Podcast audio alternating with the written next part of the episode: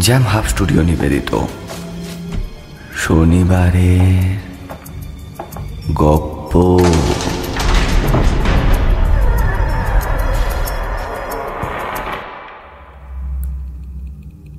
প্রতি শনিবার রহস্য রোমাঞ্চে ভরপুর গল্প দিয়ে সাজানো আমাদের শনিবারের গপ্প শুনতে। সাবস্ক্রাইব করুন আমাদের YouTube channel Jam Hub Studio সঙ্গে থাকুন, শুনতে থাকুন।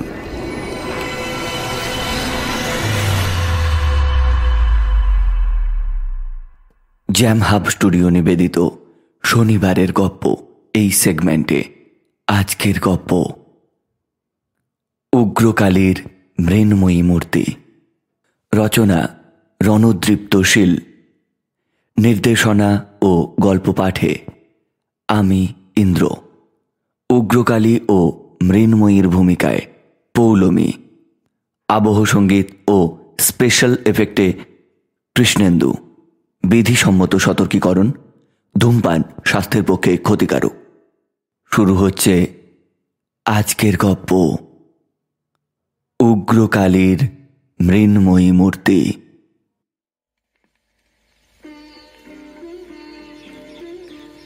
গ্রামোফোনে গান বাজছিল। সিগারেটটা ধরিয়ে বেশ আয়েস করে দুটো টান দিয়ে কালীনারায়ণ পোদ্দার বলল ভাই বসুদা তাহলে আসছো তো? বারবার করে বলছি এবারের কালী পুজোয় তোমায় কিন্তু আসতেই হবে আমার বাড়িতে। ব্যাপার কি ভায়া তুমি তো কোশমিন কালেও কালী পূজা করতে না। তাহলে আজ এত ভক্তি? কালীনারায়ণ বলল। ভক্তি কি আর বলে কয়ে জাগে ভায়া ও আপনা আপনি হঠাৎ করে জাগে। কোনো উপলব্ধির দরুন। আমি বেশ আশ্চর্য হয়ে জিজ্ঞাসা করলাম কালী? তা বলছি তোমার আবার কিরূপ উপলব্ধি বা অভিজ্ঞতা হলো? শুনি একটু। বলব বলব সব বলব। তার আগে তুমি রায়নায় আমার বাসায় এসো তখন বলব। আমার পরিচয়টা দিই সংক্ষেপে। আমার নাম বসুধারঞ্জন গুহ। আমি পেশায় একজন ডাক্তার। মাঝে মাঝেই একটু আদ্রু লেখালেখি করি। তা আমার বাল্যবন্ধু কালীনারায়ণের কালী পুজোর আমন্ত্রণ প্রস্তাব মেনে নিলাম। পরের দিনই বেরিয়ে পড়লাম। রায়না স্টেশনে পৌঁছে একটি গরুর গাড়িতে উঠে গাড়োয়ানকে কালীনারায়ণের বাসায় নিয়ে যেতে বলি। জায়গাটা বেশ লাগছে। ট্রেনে যাওয়ার সময় ধান ক্ষেতের দৃশ্য ভারী নয়নাভিরাম ছিল। গাড়ি দিব্য মন্থর গতিতে এগিয়ে যাচ্ছে। সহসা একটা চাকা গর্তে পড়ে যায়। গাড়োয়ান অনেক চেষ্টা করেও চাকা বের করতে পারল না। সে বলল, যে গাড়ি আর চলবে না। অগত্যা, হাঁটো এবার। পথ চলতে চলতে জনবসতি থেকে একটু দূরে চলে এলাম। হঠাৎ একটা কুড়ে ঘরের সামনে আসতেই কীরকম যেন অদ্ভুত সব মন্ত্র কানে এলো।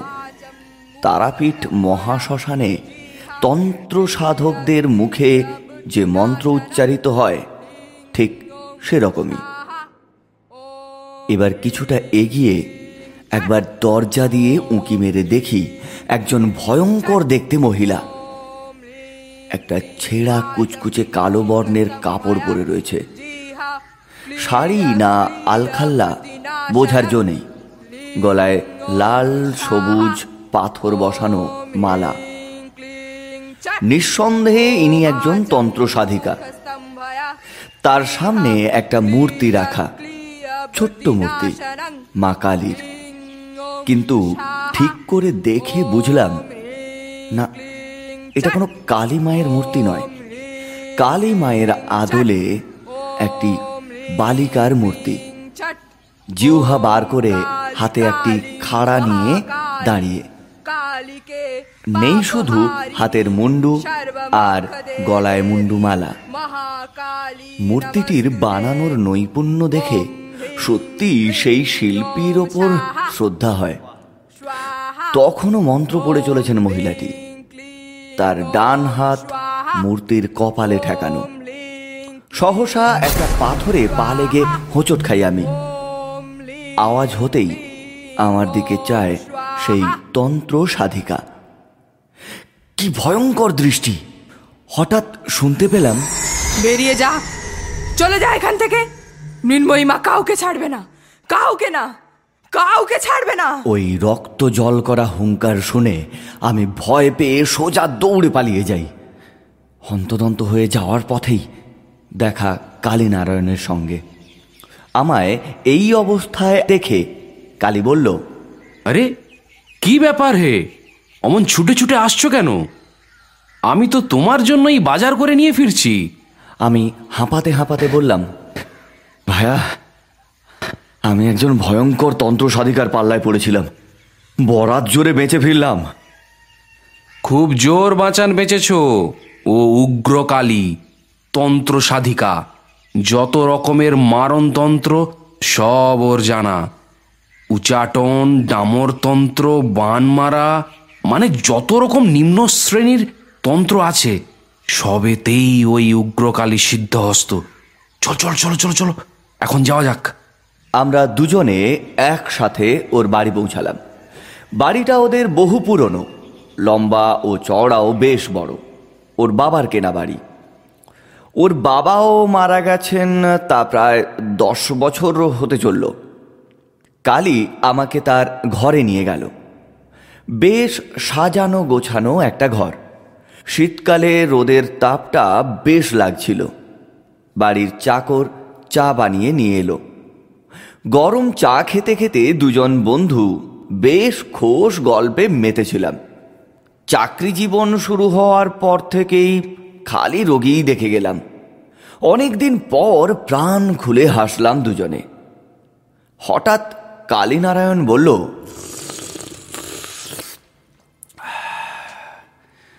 বসুধা বলছিলাম যে তুমি কি দেখলে একটু বিস্তারিতভাবে বলো তো আমাকে। বসুধার প্রশ্নের উত্তরে আমি বললাম একটা মূর্তির কপালে হাত রেখে ওই মহিলা কী সব মন্ত্র পড়ে যাচ্ছিল? কালীনারায়ণ ভ্রুকুঞ্চিত করে বলল মূর্তিটা কেমন দেখতে? আমি আবার বলতে শুরু করলাম একটি বালিকার মূর্তি। তবে কি জানো, কালী প্রতিমার ধাঁচে বানানো, জীবটা বাইরে বের করা, হাতে একটা খাঁড়াও রয়েছে। তবে অপর হাতে কাটা মুন্ডু আর তার বাহন, শেয়াল আর মুন্ডু মালাটা কিন্তু নেই। ভায়া, চাটা খেয়ে নাও। রাস্তায় অনেক ধকল গেছে তোমার। একটু বিশ্রাম নাও, কেমন? আমি চাটা শেষ করে ভালো করে স্নান সেরে শুয়ে পড়লাম। যা ধকল গেল আজ। শুয়ে থাকতে থাকতে অজান্তে কখন ঘুমিয়ে পড়লাম। বোধহয় ঘণ্টাখানেক মতো ঘুমিয়েছি। সহসা একটা বালিকার ক্ষীণ কণ্ঠস্বর শুনতে পেলাম। ঘুমের মধ্যে প্রথমটা খেয়াল করিনি। তারপর অল্প অল্প যেন কথাগুলো শুনতে পেলাম। স্পষ্টভাবে। মা আমি তোমার কাছে যাব মা। আমি তোমার কাছে যাব। হঠাৎ ধরপড় করে উঠে পড়ি। মা। এ কার কণ্ঠস্বর? কালীনারায়ণ বিয়ে করেনি। মা, তাছাড়া আমি এ- এ বাড়িতে তো কোনো বাচ্চা নেই। আমি তোমার কাছে যাব। বিছানা ছেড়ে উঠে ঘরের বাইরে বেরোলাম। সিঁড়ির কাছে এসে দেখি একজন উর্দি পরা পুলিশ দারোগার সঙ্গে কালীনারায়ণ কথা বলছে। তবে যা দেখে চমকে উঠলাম তা হলো দারোগার পাশে টেবিলে রাখা সেই মূর্তি যেটা আমি তন্ত্র সাধিকা উগ্রকালীর কাছে কাল দেখেছিলাম। আমি তড়িঘড়ি নিচে এসে জিজ্ঞাসা করলাম "এ- এই মূর্তি তোমাদের কাছে এলো কীভাবে? কালীনারায়ণ আমায় দেখে একটু যেন অপ্রস্তুত হয়ে পড়ল আর বলল এ কি তুমি? এই মূর্তি তুমি পেলে কোথায়? এনার সাহায্যে ইনি হলেন রায়না থানার দারোগা সুনীল তরফদার। সুনীল দারোগার বয়স চল্লিশের কোঠায় হবে। কাঁচা পাকা চুল বেশ হৃষ্টপুষ্ট চেহারার মানুষ। উনি আমায় বললেন হ্যাঁ হ্যাঁ উগ্রকালী দেবীর থেকে মূর্তিটা ছিনিয়ে নিতে বেশ বেগ পেতে হয়েছিল। হ্যাঁ হ্যাঁ এটা তো উগ্রকালীর বানানো মূর্তি। এটা এখানে আনলে কেন? তাও আবার ছিনিয়ে নিয়ে? ওই মূর্তিটা ওর মেয়ে মৃন্ময়ীর। ওই মূর্তি বানিয়েছে ঠিকই, তবে এই মূর্তি ওর নিজের কাছে রাখার কোনো অধিকার ওর নেই। আজ থেকে দশ বছর আগে মৃন্ময়ী ছিল। উগ্রকালী যেমন নিষ্ঠুর এক তন্ত্র সাধিকা ছিল, মৃন্ময়ী ছিল ঠিক তার উল্টো। মৃন্ময়ী পরের উপকার করত, কারও কোনোদিন ক্ষতি করত না। তবে একদিন বুঝলে ভায়া। কথাটা বলতে বলতেই কালীনারায়ণের গলা ভারী হয়ে উঠল। সে বলল এ বাড়ির ঠাকুর দালানে ওর ছুরি দিয়ে কোপানো দেহটা পাওয়া গিয়েছিল আর সামনে ছিল ওই পাষণ্ড উগ্রকালী। ওই ওর মেয়েকে মেরেছে। আসলে ওর মেয়ে তো ওকে পরের ক্ষতি করতে দিত না তাই মেয়েকে পথ থেকে সরিয়ে দিল। কোথায়? মৃন্ময়ী? আমার মৃন্ময়ী মা কোথায়? কোথায়? "এ- তো উগ্রকালীর কণ্ঠস্বর। সহসা দেখলাম সদর দরজায় উগ্রকালী দাঁড়িয়ে। হাত দুটো বাড়িয়ে কাকুতি মিনতি করার স্বরে বলল আমার মেয়েকে ফিরিয়ে ফিরিয়ে আমার মৃন্ময়ী মূর্তি ফিরিয়ে দাও ফিরিয়ে দাও আমার মৃন্ময়ী মূর্তি। সুনীল দারোগা উগ্রকালীর চুল টেনে ধরে গর্জে উঠল। তুই এখান অব্দি এলি কি করে? আমার মৃন্ময়ী মার ডাক শুনে সে- যে কষ্টে আছে আমার কাছে ফিরিয়ে দাও ফিরিয়ে দাও। উগ্রকালী তুই তোর মেয়েকে নিজের হাতে মেরেছিস। এখন ন্যাকামি করা হচ্ছে। আমি কিছুই বুঝে উঠতে পারছিলাম না। সুনীল দারোগা এবার একটা অমানবিক কাজ করে বসলেন। তিনি উগ্রকালীকে দেওয়ালের দিকে ধাক্কা মারলেন। দেওয়ালে মাথা ঢুকে মাথাটা ফেটে গেল উগ্রকালীর। রক্ত ক্ষরণ হতে লাগল। ব্যথায় কোঁকিয়ে উঠল উগ্রকালী ঘরের মেঝেটা রক্তে ভিজে গেল। আর তৎক্ষণাৎ একটা জিনিস লক্ষ্য করলাম। মৃন্ময়ী মূর্তিটা যেন চোখের পলক ফেলল। আমি ভুল দেখছি না তো? হাওলদার! ধরে নিয়ে যাও এটাকে। দুজন হাওলদার ধরাধরি করে অচেতন উগ্রকালীকে নিয়ে গেল। এমন সময় ঘরে কোট প্যান্ট পরিহিত চোখে সানগ্লাস পরা একটি ভদ্রলোক ঢুকলেন।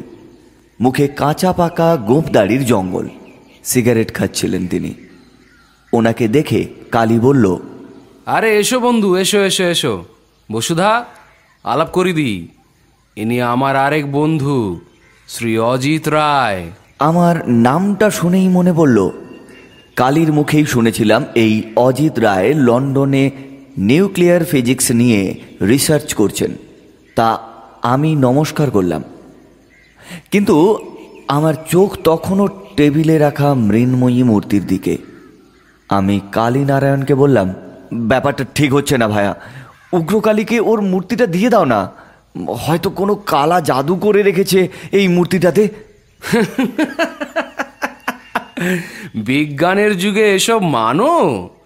তাও আবার তুমি ডাক্তার, বিজ্ঞানের সাধক। অদ্ভুত ব্যাপার। কালীনারায়ণ কিছুতেই আমার কথা শুনছিল না। সেদিন আর কিছু করলাম না। রাতের বেলা শোয়ার পর ঘুম আসছিল না মোটেই। উগ্রকালী আর তার মৃন্ময়ী মূর্তির সম্বন্ধে ভাবছিলাম আজ ভীষণ রকম। দরজাটা আধ খোলা ছিল। সহসা দেখলাম একটা ছায়ামূর্তি চলে গেল। কিন্তু এ কার ছায়া? আমার গলা শুকিয়ে গেল। ছায়ামূর্তির ডান হাত ওপরের দিকে ছিল, আর হাতে কিছু একটা ধরা ছিল, খড়গ জাতীয় কিছু। মনে হলো কোনো বাচ্চা। সহসা মৃন্ময়ী মূর্তিটার কথা মনে পড়ল আমার। মূর্তিটির আয়তনও ওই ছায়া মূর্তিটির আয়তনের মতোই। একবার ভাবলাম কালীনারায়ণকে ডাকবো। কিন্তু তখন ভয়ে আমার গলা থেকে কোনো আওয়াজই বের হচ্ছিল না। ভয়ে ভয়ে ইষ্ট নাম জপ করতে করতে নিজের অজান্তেই ঘুমিয়ে পড়লাম। পরদিন সকালে কালী আর আমি বসে চা খাচ্ছিলাম। সহসা চাকর আতঙ্কিত মুখে আমাদের কাছে এসে বলল, বাবু বাবু মৃন্ময় মূর্তির কাড়ায় রক্ত লেগে। এই বাবু দেখবেন চলুন দেখবেন কি বলছিস? কথাটি বলেই কালীনারায়ণ চেয়ার ছেড়ে উঠে পড়ল। আমরা দুজনে মিলে ঠাকুর দালানে গিয়ে দেখি উগ্রকালীর মৃন্ময়ী মূর্তির খাড়ায় রক্ত লেগে। তাজা রক্ত শুকিয়ে গেলে যা হয় তাই লেগেছিল ওই খাড়ায়। কালীনারায়ণও বেশ চিন্তান্বিত হয়ে পড়ল। সহসা টেলিফোনটা বেজে উঠল। হ্যাঁ বলুন বলছি। হ্যাঁ আমি বলছি। টেলিফোনটা তুলে কয়েক সেকেন্ড কথা বলেই কি? মানে কি বলছেন আপনি? টেলিফোনটা নামিয়ে রেখে কালীনারায়ণ বলল সুনীল তরফদার খুন হয়েছেন। আমি চমকে উঠলাম। সুনীল দারোগা খুন হয়েছে। হ্যাঁ আমি জিজ্ঞাসা করলাম কিন্তু কীভাবে? খুবই নৃশংসভাবে হত্যা করা হয়েছে সুনীলকে। কেউ বা কারা তাকে কোনো ধারালো অস্ত্রের সাহায্যে তার মাথাটা ধর থেকে আলাদা করে দিয়েছে। আমি শিউরে উঠলাম। গতকালের কথাটা কালীনারায়ণকে সমস্তটা খুলে বললাম। ও শুনে একটা ব্যঙ্গাত্মক হাসি হেসে বলল এই বিজ্ঞানের যুগে এসব ফালতু জিনিস মেনে নেওয়া অসম্ভব। আর খাড়ায় রক্ত লেগে আছে যে সেটা থেমে গেল সে। বুঝলাম ওর কাছে এই ঘটনার কোনো সদুত্তর নেই। প্রাতরাস সেরে দুজনে সুনীল দারোগার দেহটা দেখতে বেরালাম। লাশ ঘরে গিয়ে সুনীল দারোগার মুন্ডুহীন দেহটা দেখে প্রচণ্ড অস্বস্তি হচ্ছিল। কেউ নৃশংসভাবে তার মাথাটা কেটেছে। শুনলাম মুন্ডুটার কোনো হদিশ মেলেনি। খোঁজ চলছে।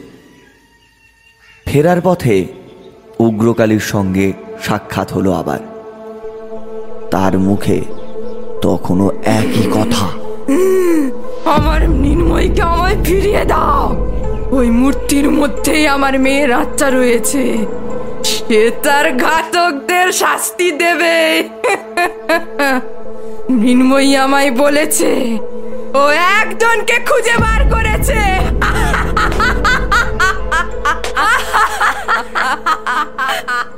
কোনো মতে তাড়াতাড়ি করে পা চালিয়ে উগ্রকালীর কবল থেকে মুক্তি পেলাম আমরা। বাড়ি ফিরতে ফিরতে দুপুর হয়ে গিয়েছিল। চাকর খাবার দিয়ে গেল। এমন সময় অজিত রায় বললেন পোদ্দার কি বলল পুলিশ? তরফদারকে কে মারল? খুব মোটা ভারী কণ্ঠস্বর অজিত রায়ের। বয়স কত হবে বলতে পারব না। অজিত রায়ের কথা শুনে কালীনারায়ণ বলল জানি না তদন্ত চলছে। খাওয়া শেষ করে কলতলায় হাত ধুয়ে ফিরতে গিয়ে থমকে দাঁড়ালাম। ওরা দুজনে গোপন কথা বলছিল। শালা এই দারোগাকে কি মারলো? আমার তো মনে হয় ওই উগ্রকালী মেরেছে। ও তো সুনীল তরফদারকে দেখেছিল।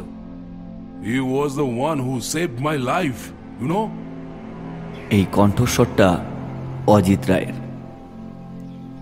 এবার কালী বলল ও পাগলি কি করবে? আগে হলে একটা কথা ছিল। তবে চোখ কান খোলা রেখো তাহলেই হবে। কি ব্যাপার? এরা আবার কি বিষয় নিয়ে কথা বলছে?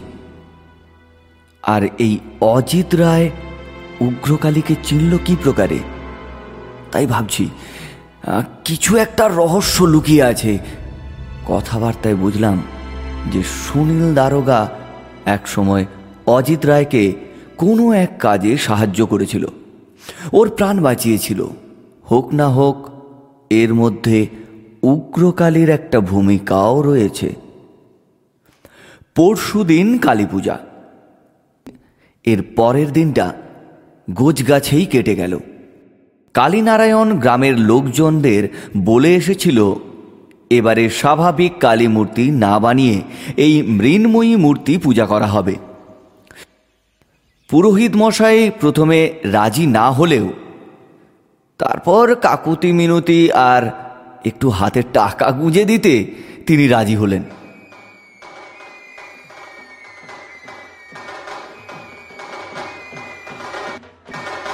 পরদিন কালী পূজার সন্ধ্যায় মহা ধুমধাম।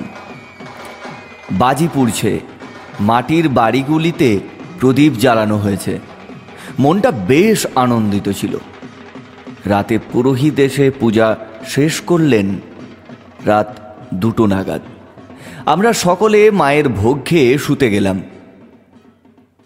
আমি আমার ঘরে শুয়ে চোখ বুঝতেই সহসা শুনতে পেলাম মৃন্ময়ী আমার মৃন্ময়ী মৃন্ময়ী ধরপড় করে উঠে বললাম এ তো উগ্রকালীর গলা। ও এসেছে এখানে? আমি দরজাটা আস্তে করে খুললাম। সিঁড়ির কাছে এসে দাঁড়ালাম। দেখলাম কেউ নেই। সব নিস্তব্ধ। আবার উগ্রকালীর গলা শুনতে পেলাম। ভালো করে শুনে অনুসন্ধান করতে লাগলাম। ঠাকুর দালান থেকে আওয়াজটা পেলাম বোধ হয় সহসা একটা গোগানের আওয়াজও পেলাম। কি- ব্যাপার? কিসের গোগানি এটা? পা টিপে টিপে ঠাকুর দালানের কাছে গেলাম। দরজাটা ভেজানো ছিল। কণ্ঠস্বর শুনতে পেলাম। তবে ক্ষীণ। সঙ্গে গোগানিটাও চলছে। দরজাটা ফাঁক করতেই যা দেখলাম তাতে আমার চক্ষু স্থির হয়ে গেল। দেখি এক হাত দিয়ে উগ্রকালের গলা চেপে ধরে আর এক হাত দিয়ে তার গলায় একটা ধারালো ছুরি ধরে দাঁড়িয়ে আছে অজিত রায়।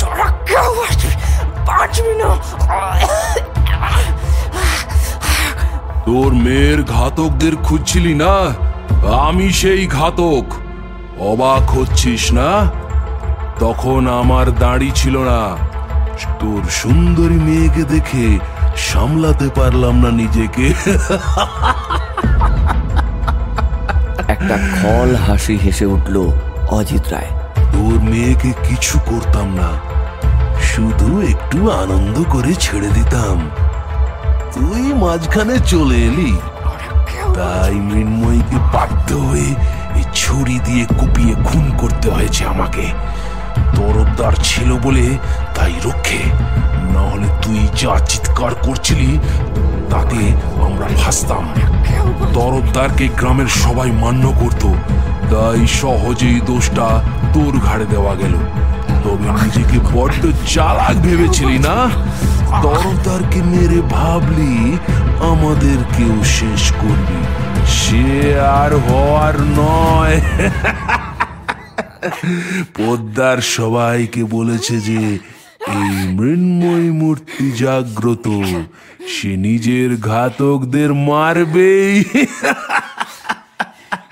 তাহলে তুই বুঝেছিস, তোকে মেরে সবাইকে বলা হবে যে, তুই মৃন্ময়ীকে মেরেছিস তাই মৃন্ময়ের আত্মা তোকে মেরেছে। নে এবার মর।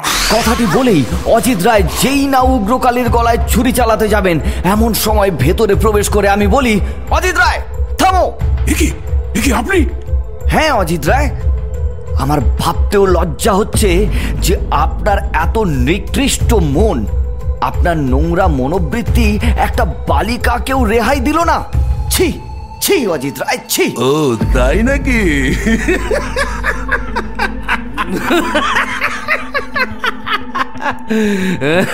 শয়তানি হাসি হেসে উঠল অজিত রায় আমি তারপর আবার বললাম আচ্ছা আপনি বারবার আমরা মেরেছি আমরা মেরেছি বলছেন। তা আপনার এই তৃতীয় সাগরেদ্রি কে? ঠিক আপনার পেছনে দেখুন না।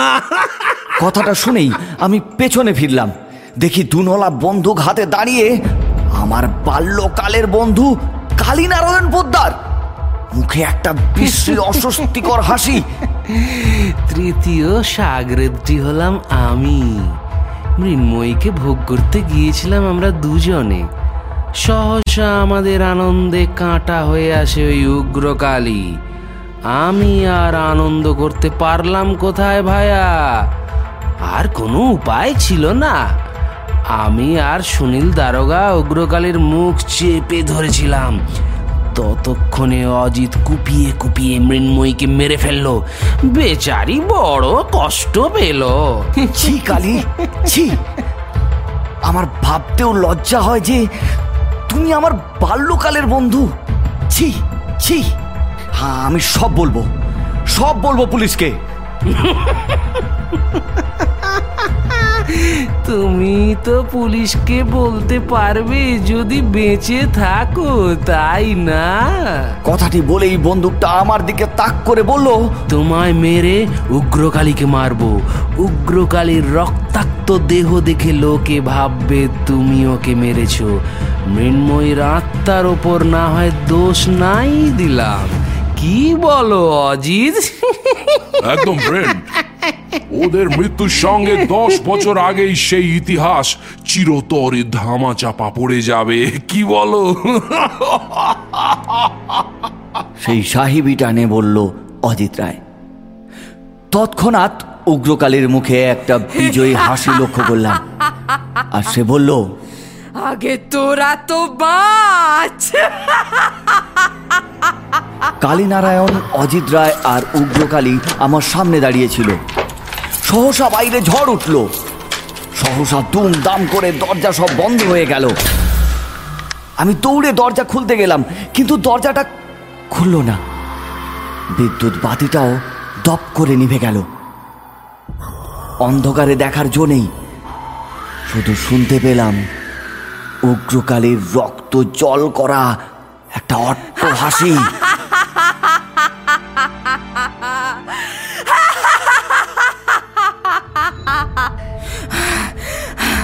আমার মৃন্ময়ী মা এসে গেছে। তোদের মারতে তোরা কেউ বাঁচবি না। তোরা সবাই মরবি। সবাই সবাই মরবি। সহসা মৃন্ময়ী মূর্তির কাছে রাখা প্রদীপটা জ্বলে উঠল। আমি বিস্ময়ে দেখলাম মৃন্ময়ী মূর্তি এগিয়ে আসছে। কিন্তু এটা কি? চোখ লাল, হাতের খাড়াটা উজ্জ্বল। আমি চাকরটাকে ডাকতে চাইলেও পারলাম না। মুখ দিয়ে আওয়াজই বের হচ্ছে না। কিন্তু যা দেখে আমরা সবাই স্তম্ভিত হলাম, তা হলো তার বাঁ হাতে ধরা একটা কাটা মাথা। আর মাথাটা আর কারও নয় দারোগা সুনীল তরফদারে কালীনারায়ণ বন্দুকটা উঁচিয়ে বলল, এই মৃন্ময়ী, চলে যা। চলে যা বলছি। না হলে তোর মাকে মেরে ফেলব। চলে যা। চলে যা এখান থেকে। একটা উল্লাসের হাসি হেসে উঠল মৃন্ময়ী। আজ আমি এসেছি তোদের প্রাণ নিতে। অজিত সরে এসো। অজিত অজিত এদিকে এদি- এদিকে এদিকে এদিকে সরে এসো। দেখলাম অজিত রায় স্থির দৃষ্টিতে মৃন্ময়ীর দিকে তাকিয়ে মৃন্ময়ী তার সামনে এসে সহসা তীব্র গতিতে খাড়াটা চালিয়ে দিল আর নিমেষেই অজিত রায়ের কাটা মাথাটা উগ্রকালীর সামনে এসে পড়ল। আনন্দে অজিত রায়ের মাথায় একটা লাথি মারল উগ্রকালী। দশ বছর আগে এই কালী পূজায় আমার সাথে অসভ্যতা করেছিলি না? তোর পাপের থেকে তোকে মুক্তি দিলাম। এবার সে ফিরে তাকালো কালীনারায়ণ পোদ্দারের দিকে। তারপর বলল পোদ্দার কাকা আপনাকে তো খুব শ্রদ্ধা করতাম কিন্তু আপনিও আমার অসহায়তার সুযোগ নিলেন চলে যা এই তু- তু- তু- তু- তুই এখান থেকে চলে যা চ- চ- চলে যা যা যা যা যা যা যা যা যা যা চলে যা চলে যা বলেই গুলি ছুড়ল সে কিন্তু আমি কি দেখলাম গুলি মৃন্ময়ীকে ভেদ করে বেরিয়ে গেল এ কি করে সম্ভব? মাটির পুতুলে গুলি করলে তাতে হালকা বিকৃতি তো হবেই, কিন্তু এখানে তো সেসব কিছুই হলো না। হঠাৎ দেখি অজিত রায়ের মতো কালীনারায়ণের দৃষ্টিও স্থির হয়ে গেল। খানিকক্ষণ পর সহসা সে বলে উঠল, তোকে আমিও ভোগ করতে চেয়েছিলাম, কিন্তু অজিত সেটা করতে দিল কই? তোকে তো মেরে ফেলল। আজ অজিত নেই, আজ আমার পালা। কথাটি বলেই কালীনারায়ণ ছুটতে গেল তার মৃত্যুর দিকে। কাছাকাছি আসতেই মৃন্ময়ী তার খাড়াটা চালিয়ে দিল কালীনারায়ণের মাথায়। এক তীব্র চিৎকারের সঙ্গে কালীনারায়ণের মুন্ডুটাও পড়ে গেল। উগ্রকালী আনন্দে বিজয়ী হাসি হেসে উঠল আবার।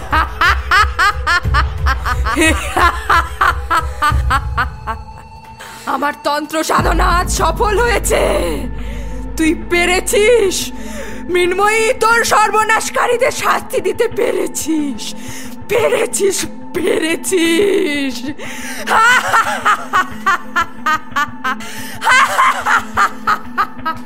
মা, আমি শুধু এখন তোমার কাছেই থাকতে চাই, মা।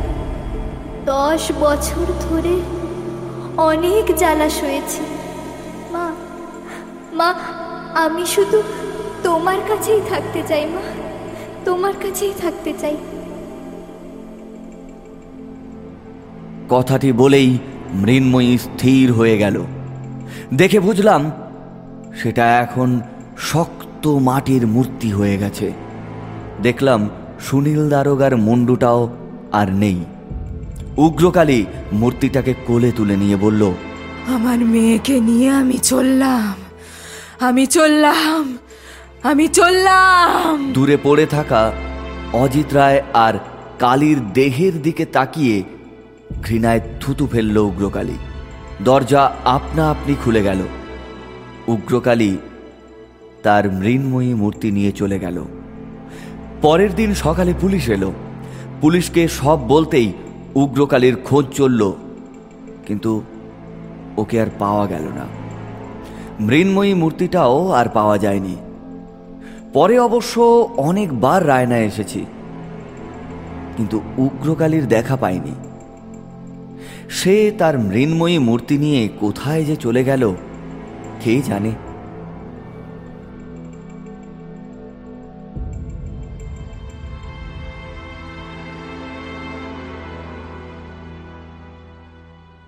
এতক্ষণ শুনলেন রণদৃপ্ত শিলের লেখা উগ্রকালীর মৃন্ময়ী মূর্তি। গল্পকার রণদৃপ্ত শিলের কাছে আমরা চিরকৃতজ্ঞ আমাদের পাশে থাকার জন্য। এরকমই কিছু রহস্য রোমাঞ্চে ভরপুর গল্প শুনতে এখনই সাবস্ক্রাইব করুন আমাদের ইউটিউব চ্যানেল সঙ্গে বেল আইকনটি অবশ্যই ক্লিক করুন। আগামী শনিবার শনিবারের গল্পে এরকমই এক রোমহর্ষক গল্প নিয়ে আমরা আসছি।